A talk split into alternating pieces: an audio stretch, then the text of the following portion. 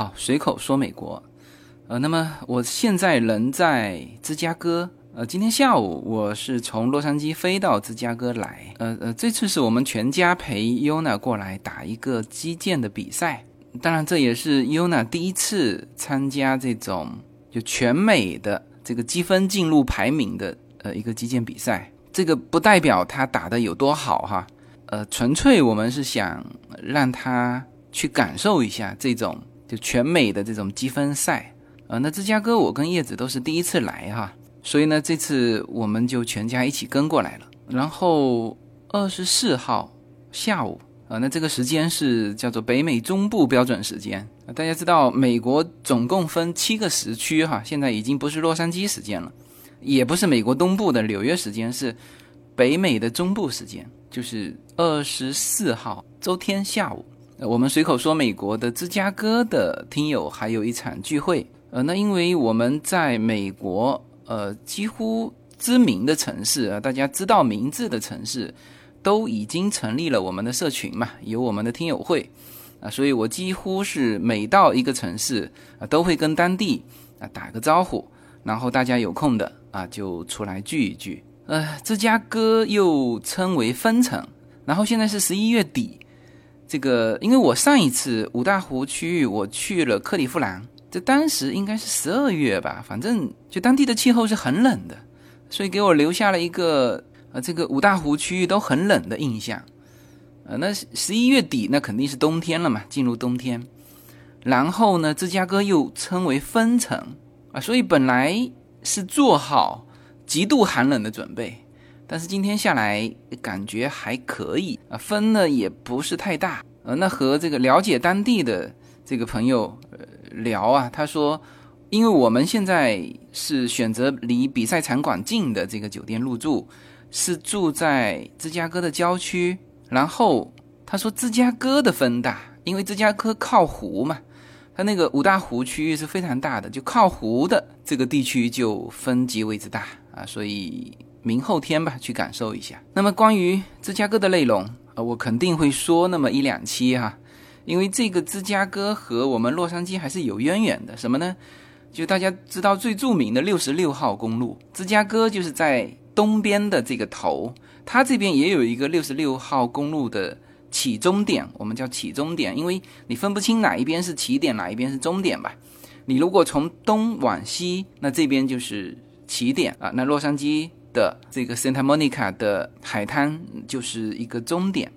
那如果从西往东，那 Santa Monica 海滩变成是起点，芝加哥的这个66号公路零迈这里那就变成是一个终点。那所以关于这个城市是很有得讲的，但是今天因为我刚刚到，所以呢今天的内容并不是聊芝加哥，今天的内容是叶子主持的一个美国闺蜜圈的最新一期的内容。那正好说到美国的公立学校和私立学校，就是大家都知道Yona 今年是从公立校转到了私立校，那么我本来就有计划，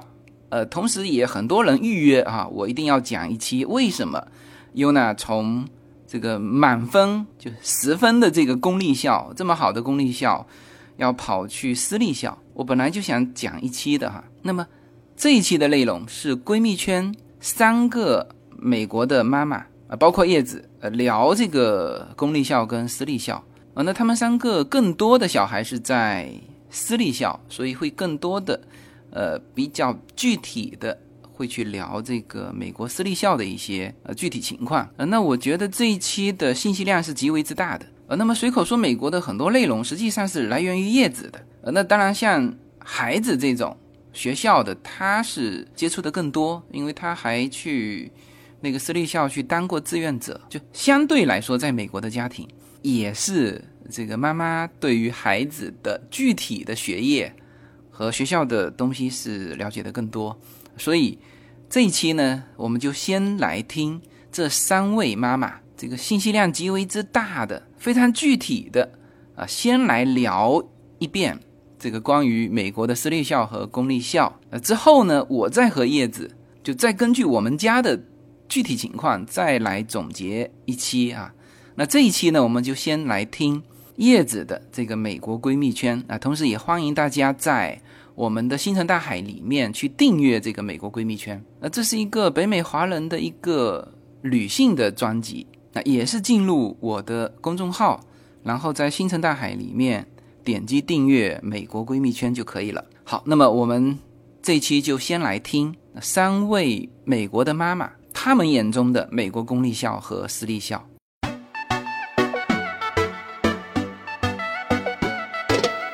Somebody that I don't know, but you're taking shots at me like it's Patron, and I'm just like, damn. It's 7 a.m. Hey, 大家好，我是叶子。Hello， 我是叶子的朋友星星。Hello， 我是叶子的第二个朋友。第二个朋友，那个我们家女儿转到那个私立学校嘛，然后也上了差不多有一个学期了。时间好快哦。对，时间很快。完了之后呢，就是我们前段时间还开了家长会嘛，然后我开家长会的时候，其实我对他们转到这个私立学校还是挺满意的，因为我觉得老师告诉我的东西哈和Yona 在学校的那个表现，我觉得就都还可以。你们小朋友都在私立学校吗？你们学校怎么样？我们聊聊私立学校。我现在蛮巧，反正我们现在三个人小朋友都在读私立学校。对，不过作为我来说啊，我选这个学校不是刻意选的，一个是因为就是我们以前住那个，就我们住在这里的时候都不知道周围有什么学校，后来是小朋友在慢慢生下来，然后推他们出去遛弯散步的时候，然后才发现啊，这里有一个学校啊，那里有一个学校，才认识周围哪些学校。因为我老公之前买房子根本没在管学校的事情嘛，所以也不是奔着这个去的，然后后来带小朋友遛弯才看到有这样的学校，然后我就觉得好像蛮喜欢那个氛围的，然后包括他那种比较开放的那种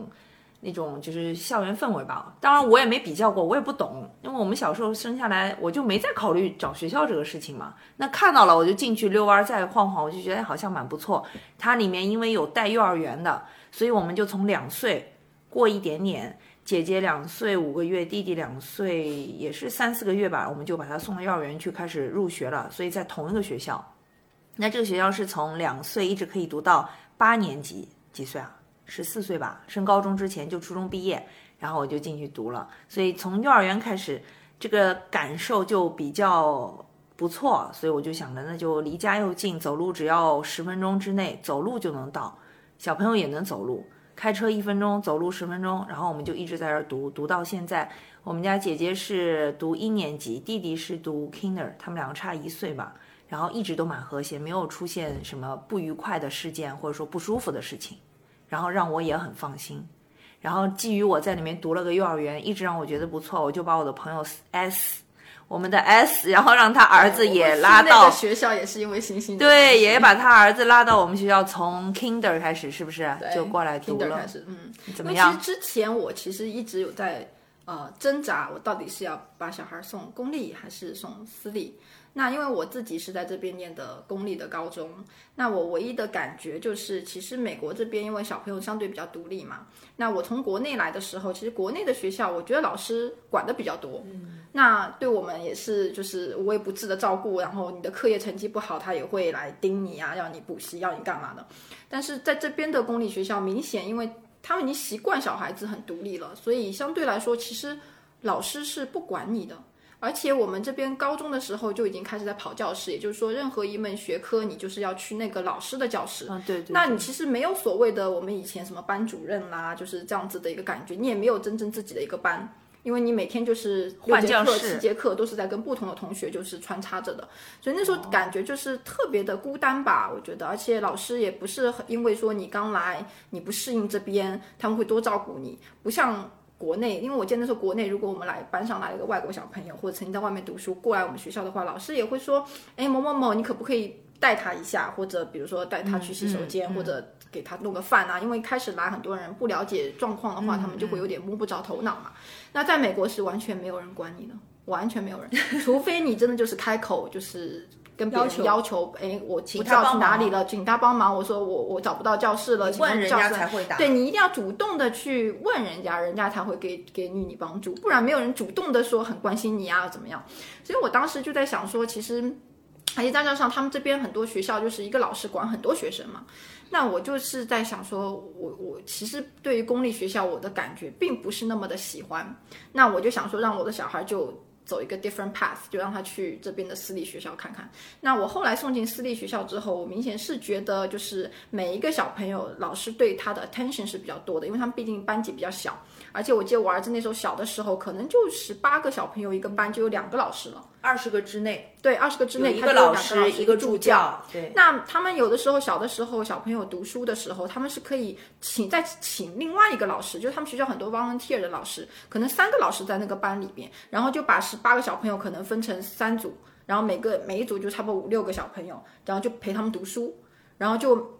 确定他们每一句话读的对，发音是对的。所以我觉得记得那时候在 Kinder 的时候，我儿子就是在那个班里面一下子他的阅读能力啊就奠定了基础，你知道吗？就是高了。对，因为他变得也喜欢读书，然后好像回来之后也不需要我们家长太多的过于的陪伴他们读或者教他们发音什么，他们都已经基本上在学校里边，老师就已经花很多时间在他们身上了。那老师也会跟我就汇报说，哎，你儿子今天情绪不好了，就很明显感觉到他们很了解每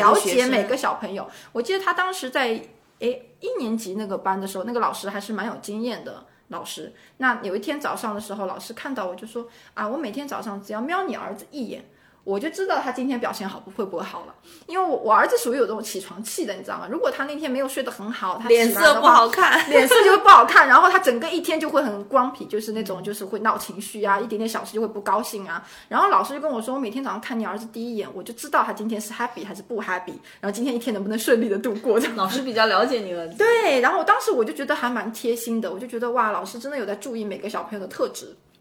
那我们学校一般也会跟老师有 conference 嘛，就是一对一的，然后老师就会跟我说，你的小孩可能在这方面其实比较突出，然后他也会说你的小孩非常的诚实，因为我记得那时候几个老班主任都有跟我说，哎，你儿子算是比较诚实的，所以如果一旦班级里面有发生什么状况啊，他们反正问我儿子，真的他们会比较相信我儿子讲的那个版本，你知道吗？比较老实派的，比较老实派，对。那我就觉得他们真的就是有在注意每个小朋友是怎么样子，至少讲出来跟爸妈心里面的那个小朋友是差不多的，就比较没那么大出入这样子。所以 so far， 而且我们那个学校小朋友都好喜欢。因为每一次我很有爱的感觉，我是觉得有啦。我听到我其他爸爸妈妈就会说，他们想把它转到更好的，比如说像贵族学校啊什么的，帕萨迪啊那个。那是没底了。对，但是小朋友都不愿意，他们就会很坚持说不要，我就要在这边。那也不一定。但小孩子一般是转学都不愿意，对，转学都不愿意，不管从哪个学校长得好的还是不好的，他们其实小孩对转学都有排斥。其实问下来，觉得好像小朋友都会说还喜欢，他们说很喜欢他们的学校，他一直都是就他同班同学也会说我最喜欢我们学校了，他们都会这么讲一句。我觉得好像对于学校他们很有 pride， 你知道吗？就很骄傲，还是有那种感觉。对，反正至少我们学校，我们上下来目前感觉也不错。我们现在还小嘛。但是我女儿现在上的，我们家小女儿上了我们家附近的是公立学校嘛，然后她也不愿意转学的，她说她也很喜欢他们学校，这是有感情的，对，有感情。她其实真正到那个学校没有多久，她其实也不是对学校有感情，是对同学有感情，对对，她就舍不得离开那一群同学，然后可能对现在老师也是有感情，原来也觉得说这个要不要跟姐姐一起转到私立学校嘛？但是因为在那个 waiting list 里面就没有去。但是我觉得现在在公立学校，我觉得也蛮好的。其实我觉得就不见得说是，就是说，其实跟老师有很大关系。对对对，对，还是他这边老师。对，他现在这个老师呢，是一个新老师，是很年轻的那种老师，就是说还是蛮有激情的。我们上次10月份的时候也开家长会，因为我们家小女儿跟姐姐其实她学了一些很多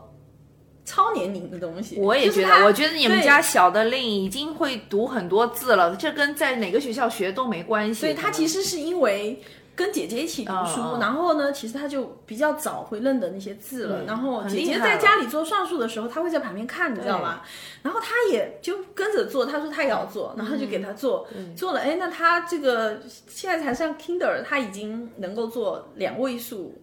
3位数的这种加减法了嘛？那已经很厉害了。对，就是已经是超过他们 Kinder， 他们 Kinder 现在还在学1到10、1到100，教他们认那个数。其实就是说，我觉得。公立学校的这个，你想在学术方面他们是好的，基本上不太可能，他们学的其实都很简单，很简单。不过这个是真的有这个区别，就是说我们学校，我们暂时这个私立学校不是说最好的私立学校，也是比较普通的私立学校。我就明显觉得我们学校每天从 Kinder 开始， Kinder 就是学前班嘛，一年级不到，像我们家小儿子跟你们家小女儿另一个年级。然后我之前姐姐在读 Kinder 也有妈妈在聊这个事情，我们作业对吧就比别人肯定多，我们可能一天的作业人家可能一个礼拜。我是觉得回家作业的话，然后还要求你每天有读书，每天要读书，你要做记录，然后干嘛的，家长还要每天签字的。回家作业啊，或者一些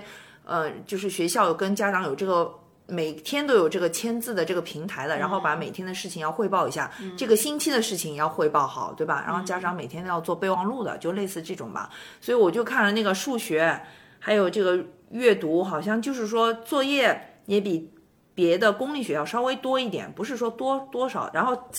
程度稍微高一点，我觉得一般应该是的。一般私立学校说比公立学校高都是会高一年，就是他基本上都是告诉你说现在是4年级，但是我们学的是5年级的东西。其实我是觉得这边美国本来普通它的那个程度就要比中国低，对吧？对。但是我们现在等于我看了一下 Jaden 现在功课，其实它等于跟中国的程度是一样的。你懂我意思吗？比如3年级应该学到这个程度，中国也在教这些，那他的班也在教这些。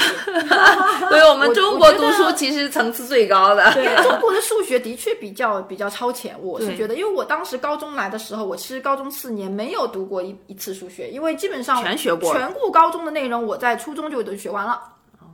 对吧？然后高中就只是听他们在讲一遍我们初中学的东西，其实就这样子。我基本上该高中4年，基本上就是在数学课里面睡觉睡过去的。然后每次有那种黑人小孩就会跟老师说：“哎，你为什么可以让他在那边睡觉？”老师就说：“因为他都会了呀，你的话也可以睡觉。”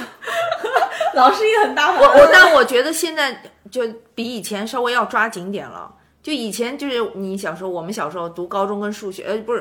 就数学好像是差的特别明显的，美国或者欧美就相对简单很多嘛。但我们那时候数学很难嘛。但是我是觉得现在美国好像在抓数学也抓的蛮多了，就相对比以前几年。他这边其实是到了高中的时候，他等于帮你分出去了。比如说有很多的 AP 课程，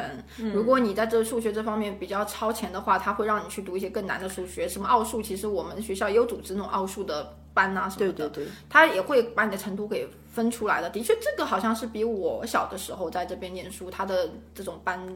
他比较多。小时候没有那么多，就是分的比较明显，就是你对这一方面是有特长，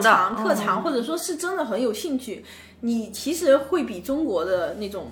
就是说统一模式飞跃很多，也是。但是就是说，但它在中国是说，对，在中国是说最基本的大众的教育的课程的要求整体都是高，但是在美国是说你对基础的课程它要求其实不高，但是呢，它对于一些额外的，你真的是有能力的人，他其实。那个是会拔高很多的，其实是要蛮好的高，我觉得蛮好的。其实我是更认可像这种的，因为并不是每个人在数学方面都有天分，对，或者说是并不是每个人以后都要从事跟这个相关的工作，所以说你可能现在拔得很高，但是对你来说，这个其实真正在生活里不见得是用得上的。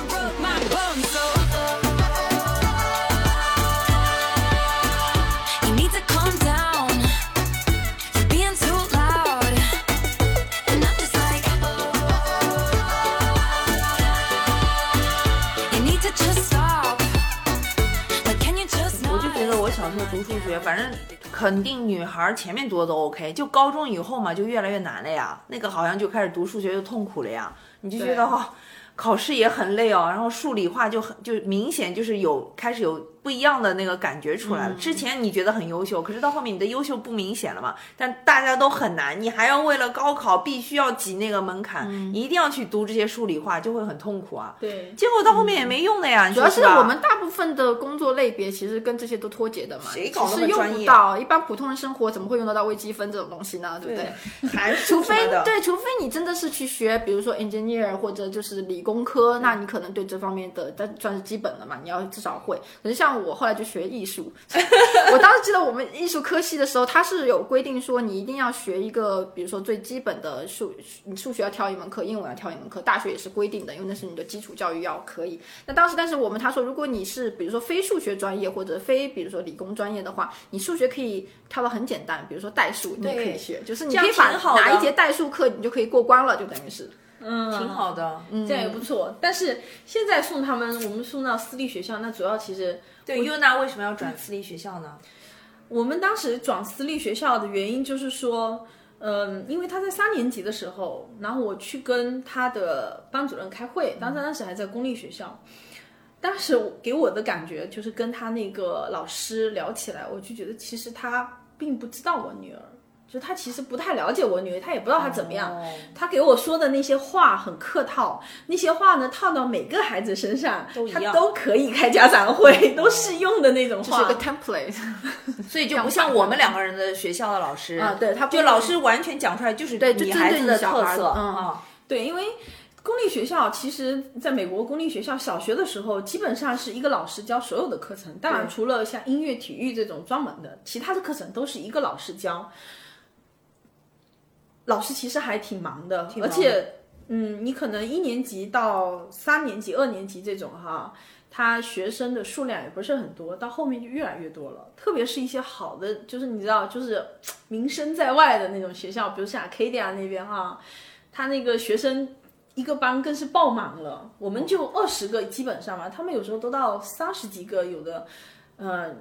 稍微再大一点，有的都30-40个人都会有嘛。就是说如果大一点的孩子，不是说这种小的，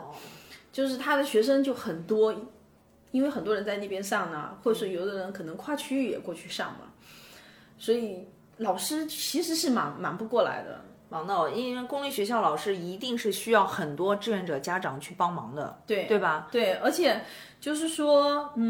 我觉得就是一个是说老师可能忙不过来，他自然而然他就没有办法有很多精力，真的是发到某个孩子身上，而且再加上我女儿是那种，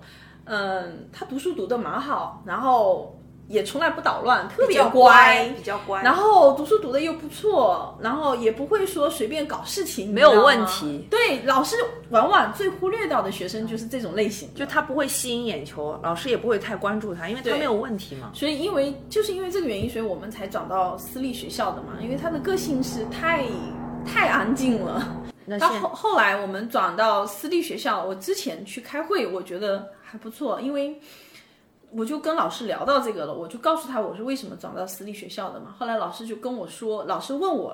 问我，他说，他在学校有没有交到朋友嘛？他回家有没有跟你说过他在学校的生活？因为他才转来，然后我就说有，我说他觉得小朋友都很 nice， 都很好，很有礼貌，但是呢，他到现在还没有交上说真的很亲近的朋友。你说新学校？对，新学校就是很亲近的朋友。那当时我和老师达成共识说，可能因为时间还短嘛，所以说你交不到那种真的是很知心的朋友，可能没那么快，没有那么容易能交到。然后说再看一看，他们学校每年有2次家长会，4月份还有1次。对。你们也是吗？我们也是。公立学校就只有1次家长会，每一年就只有这个月份有家长会。那家长会是1对1的吗？1对1的，都是1对1的。完了之后，然后老师就跟我说，他说啊，他看到 Yuna 每一天，你知道在操场玩什么东西？他说最近呢，又跟小朋友玩另外一个游戏，然后他们在哪个角落什么什么。那已经知道了很多了。对，他说明他其实是有在观察，特别是对新来小朋友，他有在看你的孩子就是怎么样哈，好不好，或者说是有发生什么事情，他其实有很注意到。而且，就是我那一天。我那时候还去做他们的那个 volunteer 嘛，然后他带他们去那个郊游 field trip， 对，然后郊游完了之后，我就看到有一个黑人的小男孩，从我们一上车就开始，他是一个人一直呆的坐在那边，然后整个结束，他反正也不是跟很多人在一起，但是还算正常。后来结束之后，他所有小朋友堆在那边玩游戏，在等车。我们是坐洛杉矶的那个地铁嘛。他一直都是一个人坐着，后来我就看到，哎，老师真的他是有在观察小朋友的，他就走过去跟他说嘛，就说你为什么一个人坐在这里嘛？大家都在一起玩，你可以跟大家一起玩什么什么。老师就有在鼓励他，对，鼓励他跟小朋友融合在一起，对，合群在一起玩，不要一个人坐着。因为我一个人坐在那里，在那边发手机，那个小男孩就坐我旁边，你知道吗？然后其实那个小男孩我之前就见过，那个小男孩是很有礼貌的一个小孩，那个黑人小孩。每次看到我他都会跟我打招呼，他认得我，他知道我是 Yona 的妈妈，他每次都会跟我打招呼，我就觉得其实我对他印象蛮好的，但是我就不知道为什么他那次就一直都是一个人坐着，但我发现老师就来鼓励他跟小朋友一起玩，然后我就觉得说真的老师有不一样，是不是老师都有经过这种培训的？我觉得可能是肯定会学心理学，这是他们要做。但是公立学校老师应该也会有吗？也会，但我觉得是老师的负担没有那么多精力去注意了。对，因为私立学校，我们那个学校是，老师就是他的老师，就是看他这个班的老师只教2门课。然后另外的老师只教1门课，基本上是一个老师教1门课，然后不同的老师教，他们从现在小学就开始已经走班了，对，就是比如说科学课是一个班，我们也是，然后 language 课是一个班，然后各种不同的课他们就开始走班，然后有那种大大的那种铁皮柜哈，每个小朋友有一个铁皮柜，然后他们自己的东西书什么他们整在里面，其实就像你说的高中5年级了对不对？4年级，他比我们好嘛，我们是书包挂在外面扔在地上，对对对对对但是因为我们是数学跟英文主课还是在自己教室里，对，但其他也跑的课啊什么就对阅读、电脑、音乐、美术、艺术，他们现在是每一个课都在跑教室，大了，然后他们有自己的铁皮柜在那边，就像你们说的你们的高中那样，因为老师是说让他们现在，因为他们初中就要开始跑教室了嘛，所以让他们现在先适应开始跑教室的生活。哎，不过你刚刚说那个 field trip 的时候，老师关注那个小朋友对吧？我之前也是上个月刚刚带我们家2个小朋友，我也是报志愿者家长嘛，然后参与了一下，然后也有个事情，我们家弟弟就 kinder 嘛，然后他也是。我带了4个小朋友，因为那个时候是家长临时没有办法来，然后我就多带了，那平时带2个最多了或者3个，那天我带了4个，然后就有一个男生，就是他也跟就小朋友玩的是挺好，可是他容易你知道啊兴奋精力旺盛，然后呢他就整个外面 field trip 的时候一直乱跑，因为他体力好嘛，不是说他调皮捣蛋，只是说他真的精力有点旺盛，然后 out of control 容易就管不好自己你知道吗？跟他刚刚讲完下一秒就忘了啊，然后满场要喊他，就怕他丢，你知道吗？然后当中有发生过一个细节，我也觉得很让我意外，以前也没想过，就是他呢，就是太兴奋了，然后有时候讲话就是，有点那个。就跟我在讲话的时候有点不太客气，但他不是故意的，小朋友嘛，5岁多不是很故意的，你能理解他不是故意。然后他讲话讲的就是那些措辞不对。我还当场纠正了他一下，然后那我就是觉得如果他们这个很明显对吧，那我要告诉他你这样讲话是不礼貌的，我会跟他讲。但是呢没想到这个举动就是被我们班主任看到了，你知道吧？因为当时我根本不知道，是后来过了大概就走开了以后，然后班主任过来问我，他说他刚刚是不是就对你态度特别不好，还问我了。其实我已经都没有太在意了你知道吗？啊，我说哦没关系，我已经跟他纠正过了，所以老师说 OK 好。那个后来就从那个以后啊，老师也会特别关注他，因为他的确是我们班比较容易难操控的小孩，他平时就这样，所以老师也会关注他，你知道吗？就在外面秋游的时候还会这么看到这些细节。完了以后呢，我以为就没了，对吧？后面因为老师就会陪着我，就是说他本来就容易那个管控不好，然后老师这个时候就会特地来就是协调，就后面会时不时来也会去协助我帮我去叫他。其实我们出去 field trip 班主任是不管孩子的，因为都是分给就是家长嘛，就是志愿者妈妈或者爸爸，大家分好了。但是班主任呢只是说带队组织，但他可能细节他就不管小朋友。但是那个后面他就觉得这个男孩可能要开始有状况了，所以他就开始就细节关注他了。那到后面我已经想就没什么了对吧，就一天就结束。结果到晚上呢我就收到了他妈妈的 message 给我，然后他妈妈就特地跟我打招呼说，哎呀，因为白天的事情说啊，他们小朋友有一点就是好像跟我说不好意思啊，但是我说哎呀，其实我也根本就没有想要跟他妈汇报这件事情。那我后来怎么知道他知道？那我想肯定是班主任跟他妈妈私下有沟通了，就放学的时候接小朋友，班主任肯定跟他妈讲过了，就今天他的具体的detail哪些细节会跟他讲，就连秋游都没有落下，你知道吗？他妈还特地针对这件事情特地过来跟我打了个招呼。所以我就觉得你就说一个是老师对每个小朋友关注度挺高的，我都不知道是不是培训过的，是有这个感觉。第二个，我现在觉得为什么我有我进这学校也觉得特别安全，我觉得所有的妈妈和家长也让我很有一种安全感，你懂我意思吗？这个很重要，就是说他让我觉得小朋友在那个氛围，因为家里面是一种非常重要，可能是最重要的吧，比学校教育还重要，对，言传身教的一个家庭氛围，家长的素养，或者说我们不是说有钱没钱，还是说学识高和低，这完全没关系。可是如果让你觉得家长对教育这块比较重视，可能他本身的这种要求也是有的，有一定追求和要求的，那他把小朋友送到这样学校是要花一定代价的嘛，那他愿意花这个代价，那他可能对生活会对自己家的各方面综合素质或者说也是有要求。那我就觉得家长也会，你看就家长的反应也让我觉得非常好啊，我都没有记得这件事了。对我来说，小孩发生这种情况很正常，谁家都有可能，小孩太兴奋或过头的时候就很容易失控，或者说跟家长讲一些有的没的，对吧？可是当时你指正他的时候，他好像也在听，也没有说让你做出不舒服的举动。那我觉得小朋友是有素质的，只是说他小男孩嘛，这种。但是家长也会让我觉得，哦，原来他得到老师这边信息，他也会跟你很有礼貌的来打个招呼啊，解释一下。我就觉得一个是老师，一个是家长，都会让我觉得很有安全感，证明他们都在乎小孩子，不止成绩，对呀、啊，做人啊，行为举止一定要心理上状态，就是仅仅一个小事情，可能他平时就很正常也会发生，但是很多私立学校不是入学的时候还要面试家长的吗？对，那我就觉得考核的，所以我就觉得这个是有道理的，就是让我觉得完全不会后悔去花一些就是说代价，比如说我们每个月付学费，或者说要做一些额外的赞助，或者说一些有的没的，你不会觉得遗憾，或者也不会觉得后悔嘛？至少啊，暂时来说，不是说一定没有什么不好的情况发生，也有了，我也有听说过一些小朋友慢慢大了，事情接触多了，或者说可能也有些故事会发生的。但是这个我觉得也很正常，总是人要经历一些事情的。但是至少让我觉得，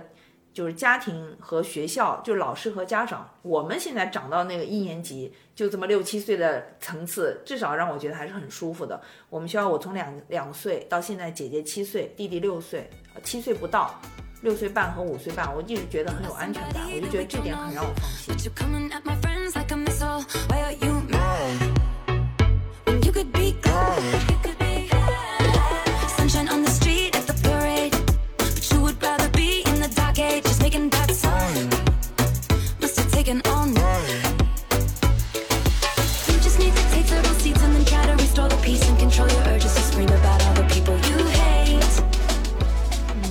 主要现在其实我们因为班级的小朋友一直都是就2个班嘛，我们年级就2个班、啊、对对对，其实父母之间都已经变得很熟了，是，然后有一种知根知底的感觉，对，有一种知根知底。然后大家有时候，而且有时候一个月可能碰3-4次，因为同样小朋友都在过生日啊，对。但是我们是不只是华人，其实我们跟美国人家长，他们也是，我们就会一起办 party， 就他们小孩生日我们也会一起，因为毕竟中国人是比以前就是占的人数多了，但是大部分还是老外多嘛，对，中国人只是比例还是占很少一部分的，可能1/5吧，我觉得1/5的概率。但是比以前啊，比我们幼儿园，我记得2岁进去的时候，那时候老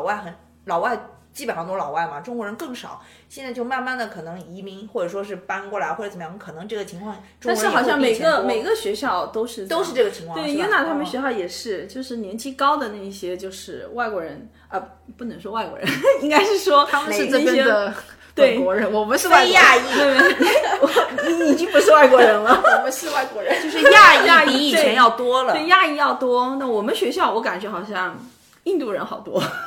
你们那个现在的学校，对，很多印度人，因为你看脸就看得出来了嘛。啊，那学习应该很拼的，对，就是爱学习，好害怕呀，爱学习的民族，数学特强，真的脑子好聪明的民族，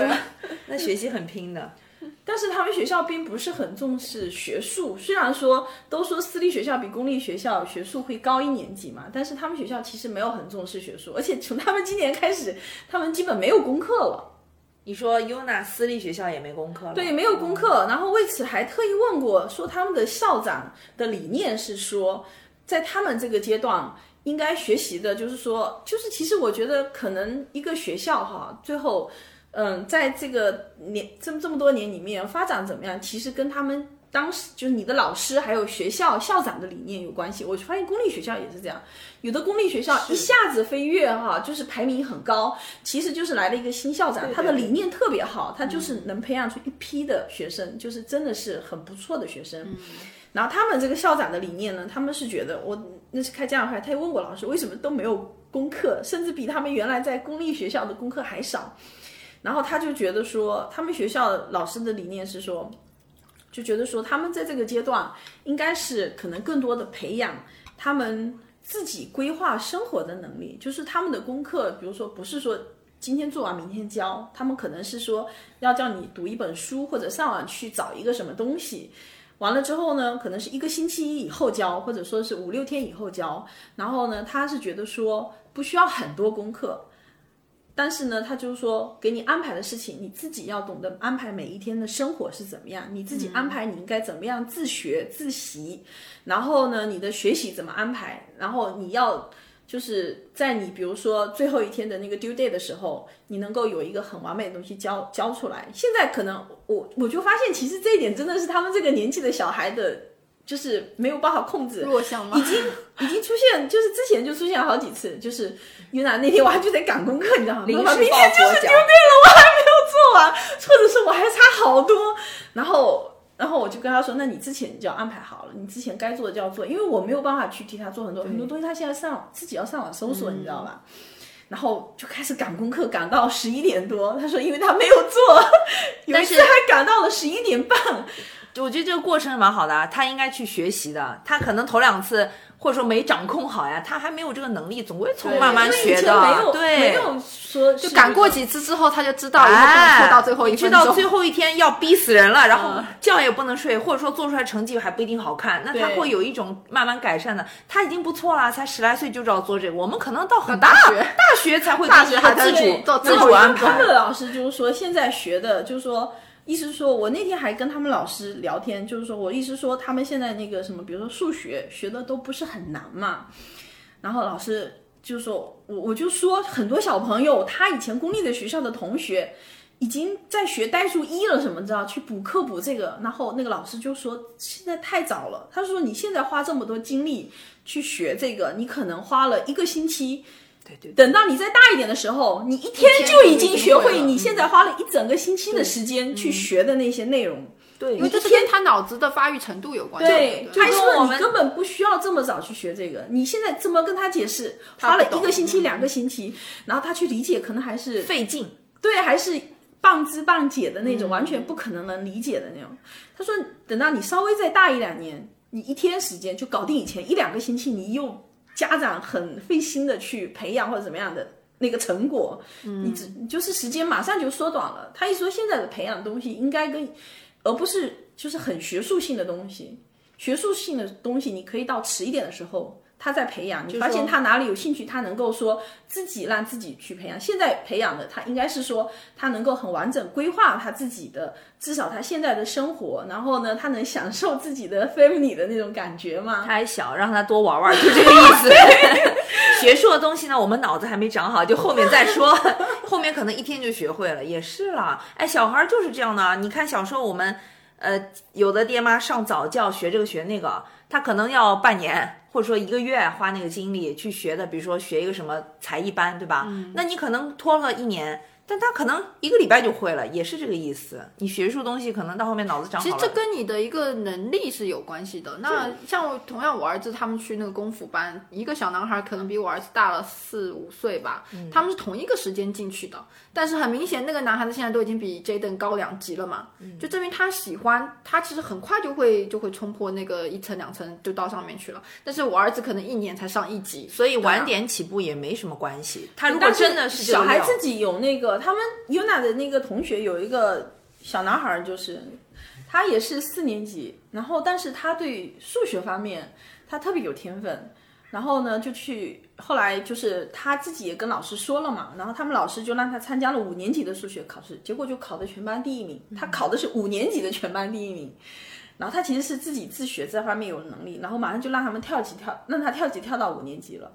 跳到5年级，然后后来参加全国考试也考得很好，然后就给他送到了那个数学的 club。 他其实并不是说每个孩子他都是一样的，他其实如果说你真的是特别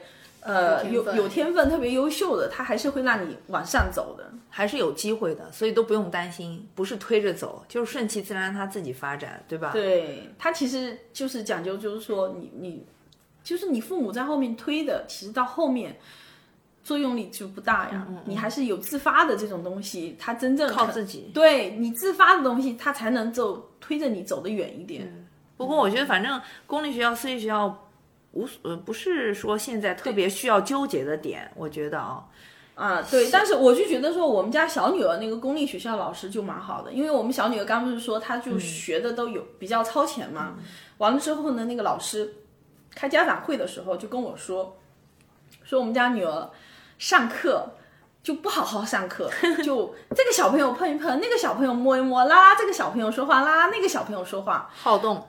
就不停的在搞事情，你知道吗？后来我就跟老师说，我说可能他是不是因为都会了，所以说他无聊了，他就无聊了。后来老师跟我说，是的，他发现了。然后后来我们过了一段时间，我们小女就跟我说，每一天上课的时候哈，老师安排别的工作、别的这个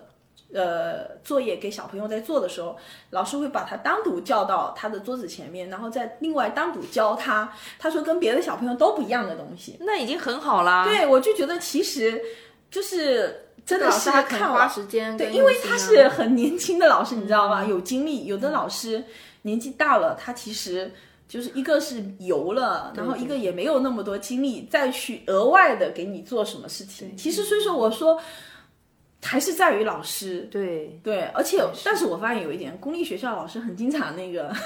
有各种各样的问题，他们经常有代课老师，你知道吗？哦，就是他不在，然后找别的老师代课。对，有代课老师，不仅是这个 Kinder， 就是每个年级都有。有的之前就是我女儿隔壁班的那个有一个老师怀孕了嘛，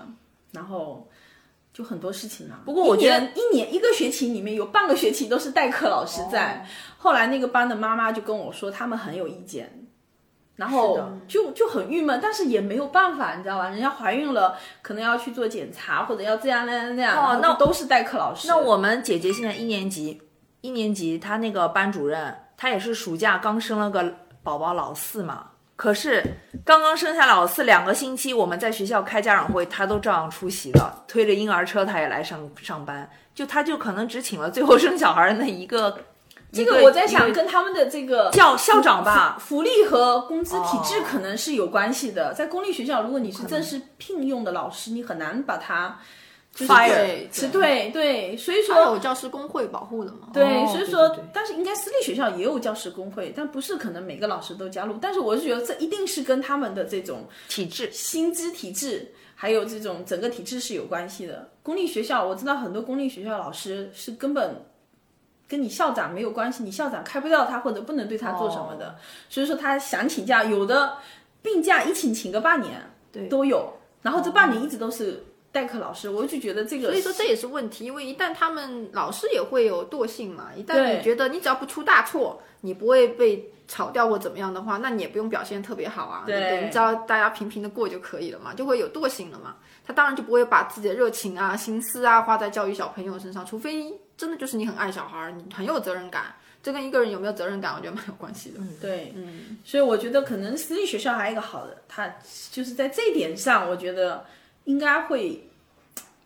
好一点，抓得紧一点。因为就我们学校，我是知道我们学校就校长一个人说了算，他今天告诉大家，哎呀，我们有个什么大的活动庆祝一下，比如说什么比赛赢了，然后大家都随便穿，不用穿校服，他一高兴就可以，就是我就是拍板说了算这种感觉。然后对老师有什么要求也是校长说了算，好像是他也管得挺多的，对吧？而且因为我是听说，其实像我们学校的老师的薪资并不是特别高的。我当时听另外一个妈妈是这么讲，其实很多老师愿意留在这边，也就是因为他们真的是对教育小孩是有热情的。其实很多私立学校老师工资不见得比公立学校高，现在公立学校老师工资很高，对。所以之前我们那个学校也是有好几个老师都跳槽了，跳到公立学校。嗯，因为公立学校是全部都是政府拨款的嘛，对吧？然后私立学校就是靠家长嘛，然后公立学校就是学生收的多，他那个应该是拨款的，他按人头来算嘛，要捐款嘛，所以说也要捐款。我当时就听到有人算，他就说正常一般私立学校哈，就是当然就是说除了教会会拨款的那种哈，教会学校就是如果你自己是全额那种私立学校，每个小朋友捐款基本上要捐到2000块钱左右，他才能够维持他学校的一个基本开支运营，他学校才能运营的比较好。嗯，但是其实我是觉得私立学校其实提供的服务也很多。我以前在那边的时候，Yona3年级的时候，我基本上没怎么收到过老师的邮件，但是也是有一些，可能一个星期1-2封。然后现在呢，属于每一天都有好多邮件，他会通知你各种各样的事情，就是学校的活动多，然后学校也会就是。变成是，我觉得学校对于家长的义务变得，对啊，因为学校对于家长的这种东西，他会更仔细跟家长沟通，他更仔细，他会把他学校的每一个东西都要跟你沟通，告诉你，就是他学校最近搞了什么活动啊，或者有什么事情，他一定会发邮件告诉你。所以我每天都收到好多学校的邮件，以前都没有，公立学校好像不是很那个重视这个方面，跟家长的沟通方面，我觉得私立学校跟家长沟通的很厉害。因为以前像我朋友，他那时候他跟我说他小孩在公立，基本上天天都会被老师叫到校长室，就是家长要叫到校长室，因为感觉好像反正他小孩有一点点状况，老师就直接把这个问题丢回来给家长。就是要叫你去校长室，然后校长告诉你想要做的。对，那老师也蛮关注他的嘛。但是他不处理，就是说他其实不处理你的小孩到底怎么回，他只是说你小孩状况了，你家长来，就这个意思。那其实私立学校他是会先处理的，他基本上就小事就处理完了，他就不会再叫家长了，他就会告诉你说你孩子发生这事，但我们怎么处理的，他会告诉你他们怎么处理的。那除非是有大的事情的话，他才会需要让你去跟你沟通。之前前段时间不是好像是在那个。West Covina 还是哪里，不是有一个学校，就是那个小孩被打死了嘛，你知道吧？新闻都出来了，就在那边上个星期好像、上个星期嘛，一个小男孩在那边的学校也是就是被霸凌嘛，然后后来就被同学给打死了，然后而且我看的那个新闻说是。那个小孩的家里其实跟学校是有沟通过几次的，因为那个小孩不是说第一次被霸凌，他之前就被霸凌过，家里跟学校沟通过2-3次，结果学校呢没有反应，你知道吗？不作为嘛，对，不作为，然后没反应，到最后一次就闹大了，后来那个小孩就出事了，对，在学校被打死的。哎呦，就是我也看到上星期。对，所以我觉得其实有时候哈。这个学校的这种关注度很重要，是吧？对，就是他如果不处理这个东西，真的是很。哎，但是我们现在也，因为我们现在3个人都有在私立学校的小朋友，所以我们可能讲私立多一些。但是我就说啊，外面那些好的公立学校还是争破头，大家很想去的嘛，对吧？对，我就说，其实也是要看，私立公立都是要看老师，然后看校长。是，我觉得校长的理念其实是蛮重要的。他其实校长理念，可能一个校长他任期可能10年或者15年，他这个期间其实都是跟着校长的理念学校在走的。对。不过我现在还有一点感慨，就是我们现在，比如说我不确定别的学校怎么样，我们学校我是觉得，就是你如果。有什么情况还是要及时的，你就可以直接不光是找老师，你也可以直接跟校长沟通，也是很容易的。而且校长有这个义务跟任何家长，因为我发现校长其实对学生也蛮关注的。你会发现我们校长每天早上在学校门口迎接小孩，他好像都每个都是吧，学校也是，但是他都是在门口，就是接小孩进去，他一定会站在门口，对，看着小孩进去，然后最后时间到了锁门的基本上也都是校长。但我是说我们校长可以认识很多小朋友，对很多小朋友的个人的事情也很了解的，好像因为他都知道3-5-10，好像就大致能了解很多，就讲的一些都很清楚你本来这个小朋友的情况的。然后还有就是但家长还有一点就是要有事情有想法，我觉得也可以随时好像跟校长去沟通的，你都不用再客气的，就你要是越客气，好像你可能也会，当然也会有就是说各种有一些情况发生。但是如果你觉得有一些事情需要有这个必要跟老师去交流或者跟校长沟通的话，你也可以第一时间直接去找他们的，都不用说好像我要怎么样，因为私立学校我不知道是不是他们也有这个义务啊或者怎么样，因为家长本来就是我觉得私立是更在乎家长在乎的。对，我也想说他如果跟家长关系不好，很多人不去他学校，他也损失很大。家长是老板啊，对啊谁出钱谁老大。对，所以我就说反正有问题有想法可以第一时间去跟办公室去及时讲的。办公室我看他们所有老师也都认识每个小朋友的名字，这个我也觉得蛮厉害哦。在办公室那几个，因为私立学校其实比公立学校人少，是很多私立学校只有300-400人，对对对，但是公立学校规模大呀，对，你一个年级，像你们学校和 Yuna 现在新的学校都是一个年级他就2个班嘛，都是这样。很多私立学校一个年级就是2个、3个班，但是公立学校基本上比如说3年级他会有5个班，有的还6个班，他的规模大，所以说人也多，所以说老师的负担和校长的负担其实都是重的，精力有限的。对，但是他们现在工资我觉得应该是高的，对不是刚刚加薪的吗？好像去年还是什么时候？应该了，福利吧？我觉得他们的福利假期都是带薪的呀。对，应该的。老师太辛苦，我们当了妈以后发现管孩子才是最辛苦的活儿，最忙的事情，没完没了。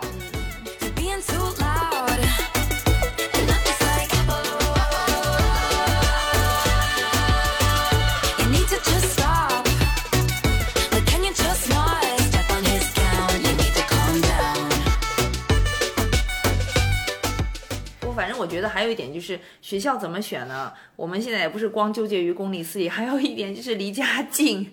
也蛮重要的哦。但是我知道很多家长都是因为小朋友上了哪一个学校就搬家了，很多小学的搬家可能不太多，但是我知道特别是到高中的，就是父母跟着孩子搬家的很多，大部分都是孩子能考上什么好的这种高中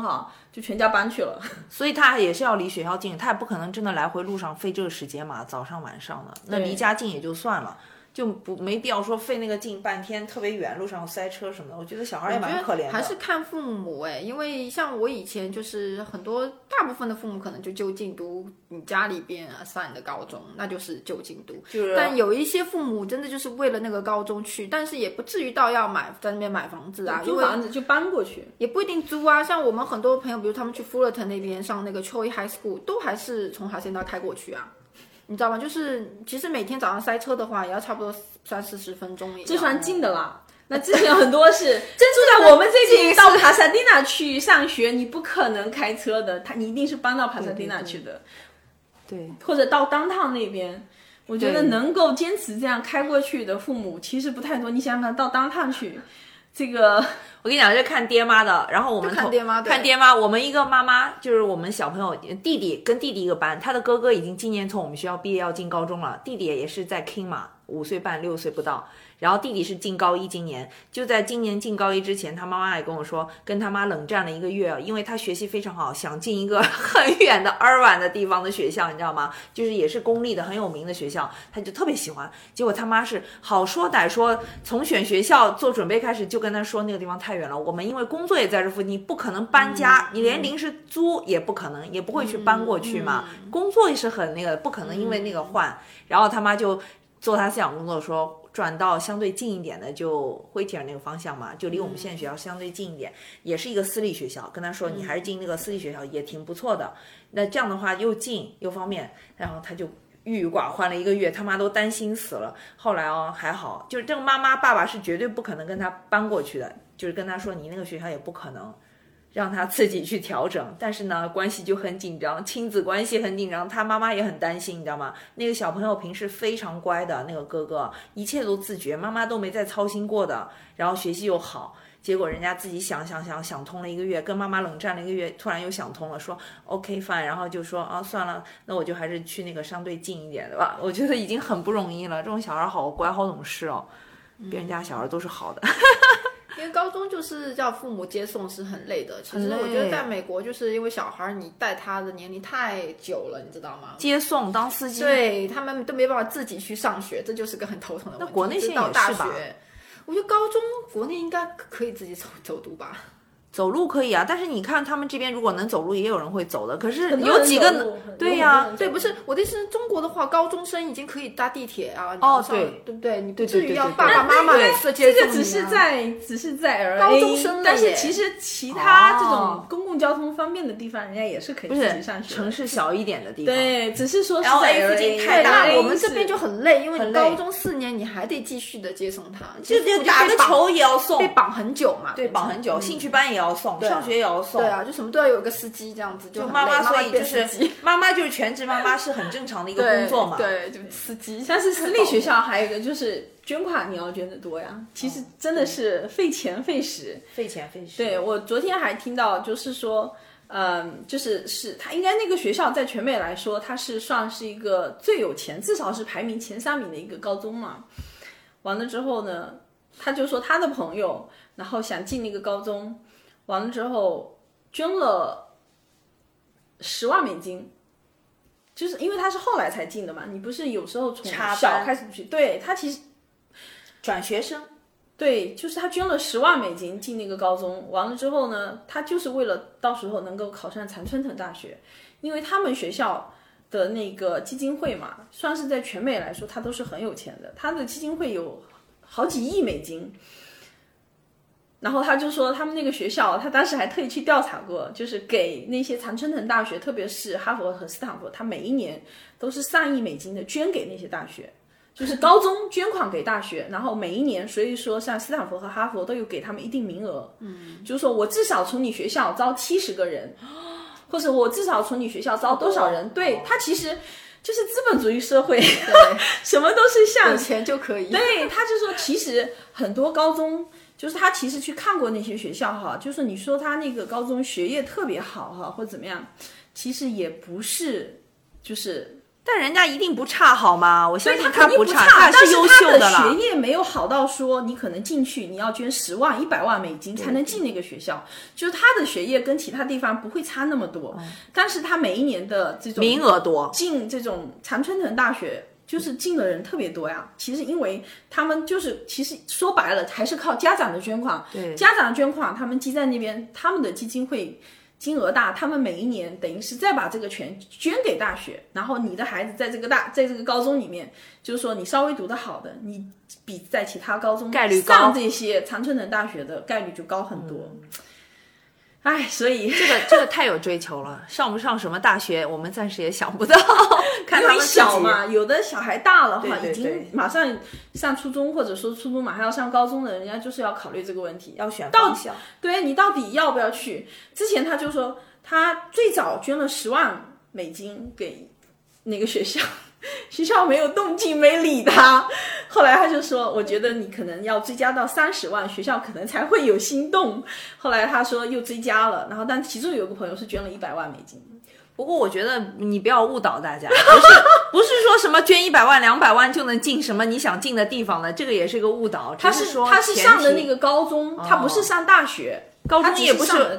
也不是光有钱就能进的啊。不是的啦，不是所有私立要看你什么好的。如果真的好的私立高中，他也是看你家里边的背景。我是觉得，如果他基本上他能捐100万，他能赚100万，他的背景不会差，对对对，然后他的推荐人也不会差。他不是说你有没有钱的背景哦，他是看你对社会有没有贡献。但是你有没有经常做一些 charity 啊，或者做他应该有了。如果父母能够拿出这个钱捐给学校，希望孩子上，他本身也应该有的，应该至少都是有一个底的呀，有基础。在了，对，而且有推荐人，应该社会关系比较好的那种，应该是有了。反正都是综合素质要特别好。其实就说你能拿出这笔钱，你就已经有过那个门槛了，他这个门槛就过了，对对，这个门槛。所以有很多很多人也想上那个学校嘛，就是那就是说，可能